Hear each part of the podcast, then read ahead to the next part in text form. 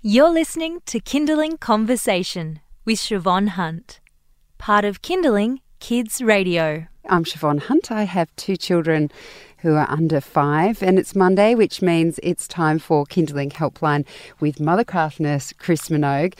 And we get Chris on the show to help you with your individual questions. So her advice is always tailored to the family that she's speaking to. You might find similarities in what she's saying with your experience, but we always encourage you to call in if you're listening on the radio.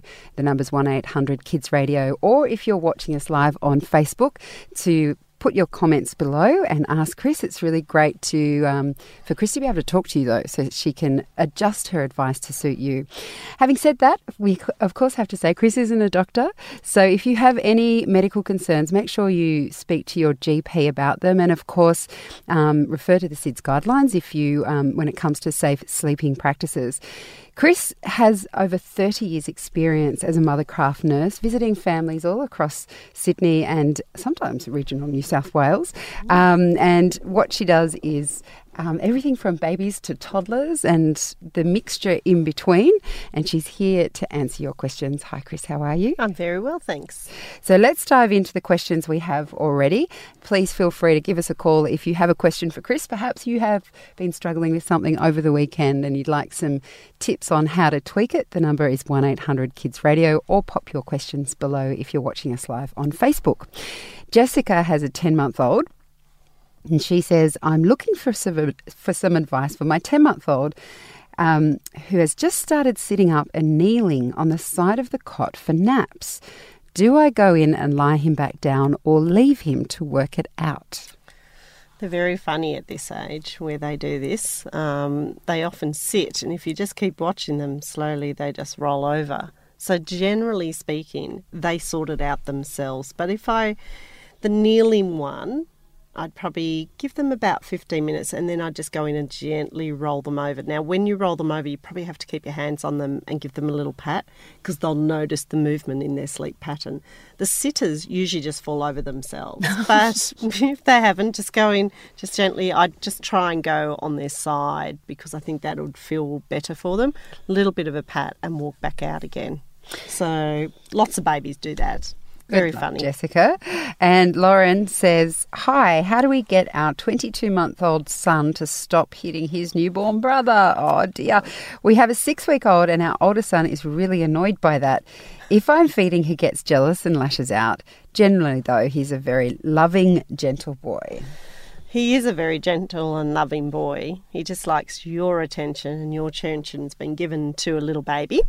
So I think that we have to preempt it. So we know that he's going to lash out if you feed. You're going to feed every couple of hours. So I'd sort of set him up. So the first thing I would do is if the feed is due, I'd either set him up with a game that he could have on his own. I'd bring out things that he can only have when you're feeding. Or it might even be, you know, well, how old is he? 22 months. So it might even be um, a little bit of television like spot, but it's only when you breastfeed. So they're the distractive things you can do. The other thing is that you know he's going to lash out, so I'd keep that little baby fairly close to you, and if he looks like he's coming too close, I'd be on the watch. So if that hand started to go up, I'd be almost just putting my hand in the middle so it sort of hit you instead of the baby. And then I think you'll find in time it will just settle itself down as the baby gets older and becomes more part of the family, but very, very common at six weeks. So prevention and dis- and distraction will probably do um, really well in this window. Yeah, and Lauren, if I can offer any words of comfort, my daughter, although she didn't hit my little boy, breastfeeding was such a challenge because Yeah. she would climb all over me and Yeah, that's the most common. Yeah, they she'd climb, on and I'm like, this is this is hard enough without you being on top little of boys me. like to get close, like they climb on shoulders and through here and and it did stop. Of course, so did breastfeeding, and then you know. But um, I used, uh, I asked Chris for help at that point too, and um, that whole distraction thing. You told me The to box. get a box, and so we had a box full of stuff that I could pull out every. And when we did the breastfeed. luckily for me, Frozen was also very popular at that time. Yeah, so that's yeah. what I did. I had a client and their their two-year-old used to bite the baby's toe. Oh, poor little So I said you have to sit in the corner so that he can't get from behind. so prevention and distraction are two very good um, ways of helping with this one. Good luck, Lauren. Uh, you're listening to Kinderling Helpline on Kinderling Conversation with Mothercraft nurse Chris Minogue. Chris has had over 30 years of experience and she's here to answer your questions. She can answer questions about babies, toddlers, children, mixing them all up together. Could be about settling or feeding. You can call us on 1 800 Kids Radio or if you're watching us on Facebook Live, pop your question below the video you're watching now. Natalie has an interesting one. She mm-hmm. says, I need advice for my six year old who keeps chewing on his shirt collars or sleeves. He doesn't seem to have anxiety, and I think it's now a habit, but trying to get him to stop it is really hard. It is very hard, and it's a bit like sucking your thumb. So, mainly this does come from a form of anxiety. So, maybe he had some anxiety and it's now turned into behaviour. But um, the, the answer is actually the same for this answer as it was for the 10 month old. I would use a lot of distraction. It's the same thing we do when we have a thumb sucker and we don't want them to thumb suck in, you know, outdoors or while they're in the garden. You need to spend a few days and every time he goes to suck and chew on something, we very gently take his hand and bring his hand down. But you can only do that while you're around him. And obviously, as a six year old, he's probably at school. So the first thing I do is make sure that there isn't any underlying anxiety. So it may not be anxiety in terms of he has anxiety, but he might be finding it difficult playing with other kids at school and it comes out in this nervous sort of chewing. So I'd have a good talk to his um, teacher. I would get them to observe him in play because it might be happening in, in the friendship side, not in other areas. And then I would just do gentle distraction. So every time he does it, I'd just go up and bring his hand down. Um, and usually that would work with this. It's the same as the old thumb in the mouth. And I can't remember, but you've told me before. Why is it that we don't say, Don't take, chew. yeah, don't chew or Don't take chew. your thumb out? Um, because first we've got to make sure that it isn't something underlying. So I'm sure there will be times where you say, "Don't do that," but if that's constant, it just it's it's just like talking and there's nothing going in. So sometimes we have to do the gentle reminders because there's a fair chance, even on his own, he's still doing it. Like in his bed, he's still doing it. So gentle distraction, gentle distraction, and finding out the root cause will probably solve the problem. You could try something else in his hand, you know, keep his hands busy um, because he is six, you could do lots of puzzles and keep his hands busy. I suspect it has something to do with something else going on, though. All right, Natalie, good luck with that, and feel free to get back in touch if you have any more questions.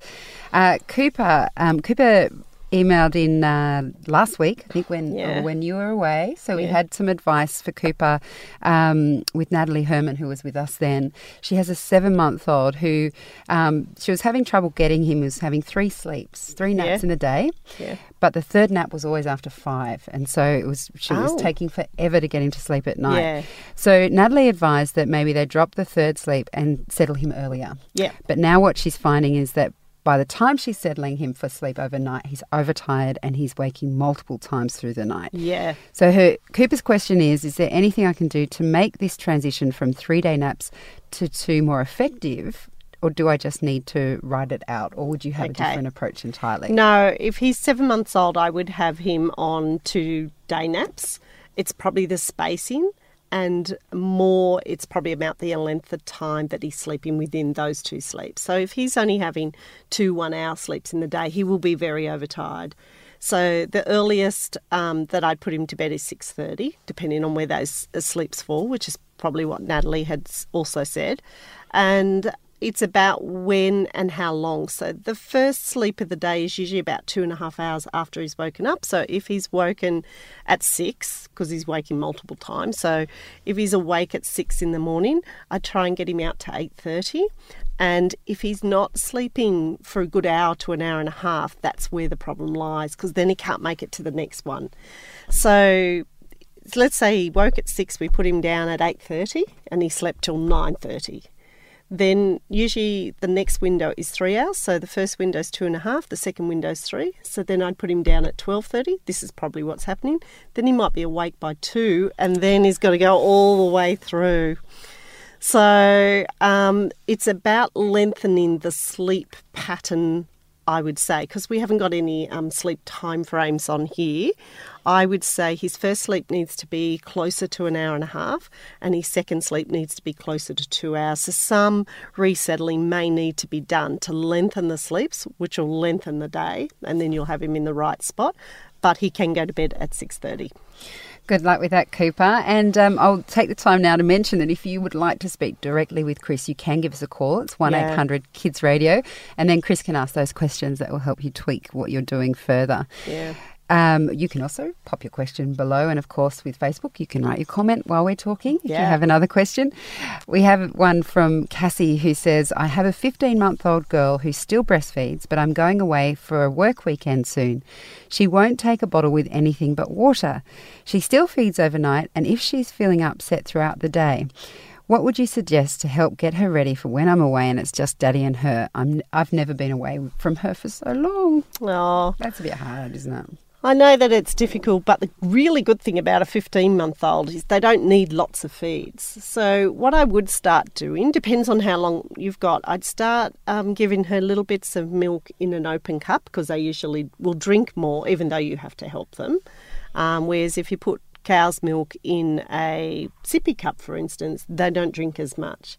So let's make a game out of drinking the milk. So after breakfast, lunch, and dinner, a little bit of milk in an open cup, helping her, letting her taste it and get used to the flavour. The really good thing is she'll take water in a bottle. So in that weekend that you're away, she really just needs fluid. Because she's 15 months old, there's loads of babies who may actually um, go, you know, with no breastfeeds and no bottles at that stage. They're really independent. So I think the first thing is she'll get plenty of fluid from water. The second thing is to start giving her milk in the cup and getting her used to taking some milk. And that when you're away, if you want to continue to breastfeed when you get back, you need to do some expressing to keep your supply going. So, you know, at least twice in the 24 hours, do some expressing, and you should find that they'll be okay for the weekend. And when she comes back, she'll happily go back to breastfeeding for you. Good luck, Cassie. Now I'm going to grab some headphones. If you could grab those for me, Chris. Sure. We have a phone call from Bree. She's got a one-year-old, and she's trying to get the one-year-old to sleep in her own bed. Bree, you there? Hi, how you going? Good, thank Good, you. thanks. Tell tell Chris what's going on. Um, so I have a one-year-old named Evie, Yeah. and she's pretty much co-bed shared with us for the last most of the twelve months. Most of the 12 months. when she was a newborn, she had silent reflux, yeah, well, she still has it. difficult. and she pretty much never ever slept for the first four months of her life. She basically only screamed. Um, and in the end, we just got so tired Yeah, and I've had a couple of separations with my husband. and It's just been all too hard, and now we're trying to get back together, and we really feel it's time that she goes into her own space. yeah. But um, I stopped breastfeeding her at 10 months because I had to go onto medications, and now she's on formula, and I don't know how to get her off formula or how to get her into her own bed because she just screams and screams, and I don't want to make her scream. yeah. You've is heard a- it enough. This is a really Yeah. difficult one, and I'm working Yeah. with another couple who they're they're almost identical. So what we're Yeah. doing is we're going to take a lot more time to get, to achieve this. And if you've got a little Yeah. bit of time, even if you have to call back a few times, the Yeah. first thing is when she sleeps in the bed with with you in a co-sleeping arrangement, is Yeah. she is the bed up against the wall? Like It she? is. Okay. So we're going to bed take. is- yeah. Go on. Yeah, sorry, I was just going to say the bed is against the wall, and then I sleep next to her, and then my husband sleeps on the other side of me. perfect in that safe. Yeah. So what we're going to do is revert that. So with again with the other couple, we're going to take the cot and put it. Can you put it beside your bed? Yes. yeah. Okay, with the drop down side on the side closest Drop- to the bed. Do you have the option to take it off and make it like? Well, I think if we I've had it take the the bed before. yeah, so if we take the option of taking the side right off, the mattress is usually the baby's mattress is usually lower than your bed. Yeah. So if you keep the side on, Yeah. um, it gives her more safety between the crack Yes. of the beds, if that Yep. makes sense. Um, Yep. But the other thing is, the reason that I leave the side on is so that she gets a sense of all the sides around her. which is the cot. So Yep. This is this is the first step. And this might take you a week. Is I would put the cot up against your cot because you don't want her to cry very much. It's not like No. a big baby. You're in your room. I'm in my room. Yeah, so we're no, going to put like her that. right next to her, and you're going to put her to bed um, the same way. And then you're going to lift her into her cot and put your hand on her straight away and lay down beside the cot. Yep. Okay, so all we're going to do is get her to accept being in the cot, even though Yeah. you're right beside her. Yeah. Okay, with just the side of the cot beside her, and you still got your hand in there, and you're still, you know, giving her reassurance and patting. Yes. Then Yeah. each time she gets upset, you're going to take her out, you're going to give her some Yeah. comfort, and then you're going to put her back in. But that will take you about a week to do. Yep.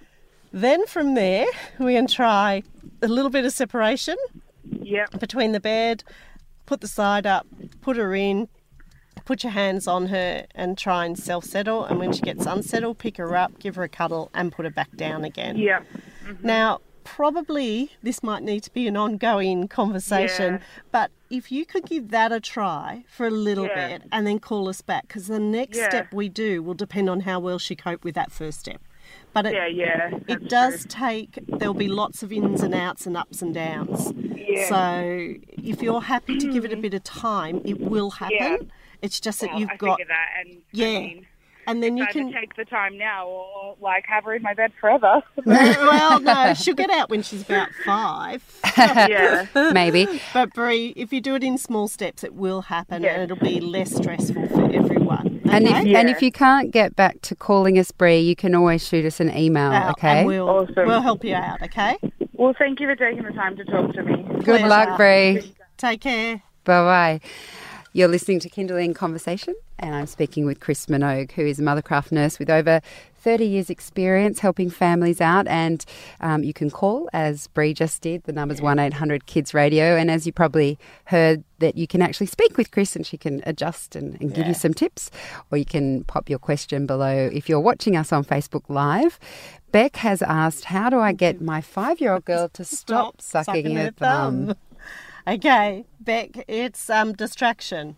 So lots of people will tell you to put yucky tasting things on their thumb. Usually they just get round that and suck something else.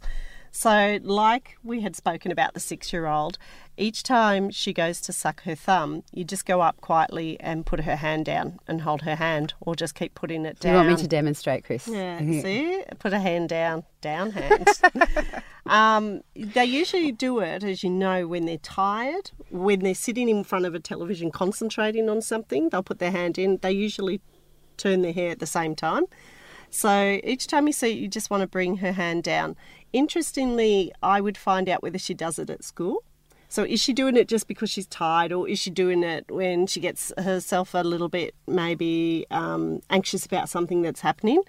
So um, at school, I'd, I'd advise them to do the same thing. That if they find her sucking her thumb, not to tell her how wrong it is, because she's been doing this for five years, is just go up and put her hands down, or put something in her hands and and over time she'll just stop doing it and stop doing it. You can't stop her from sucking her thumb in her bed, but if she does it in her bed, I think you just you know with time it'll just get less and less and less, and she'll stop doing it. There's no foolproof way. Just keep taking that hand down. Keep trying, Beck. Um, we have a question about a two year old crying from Shannon. How do you just stay calm when your daughter is screaming at night time and having your partner tell you she needs to learn that this is sleep time? Hearing my daughter cry is heart wrenching, but I can't deal with a partner screaming at me in front of my daughter. Yeah. She's two. Is there a cut off to a cry where you just get up? Yes, of course there is. Um, but the hard thing here is that you know you've got two people doing two different things, and you know I always say to three, to mothers when we do something like you know teaching a child to self settle, I said it would be odd if a mother told me that it, it wasn't distressive to them. Um, so I think the hard thing here is your partner. You're trying something and your partner is telling you to do something else. So we're we're at two different conflicts, and we need to talk about what we can both do. Um, I think you have to go in. It's hard with a two-year-old because you know their level is I'm crying and then I'm screaming and talking too, right? Yeah. So I've had one two-year-old who told us through the monitor he needed a tissue because he was crying. So we all so we all went in with the tissue, which wasn't quite what we were setting out to do. I think the two of you need to have a re- reasonable time frame that you'll let her try and self settle with then you going in and giving some sort of comfort. So, you know, it'd be very easy to say, don't let her cry and you go into her.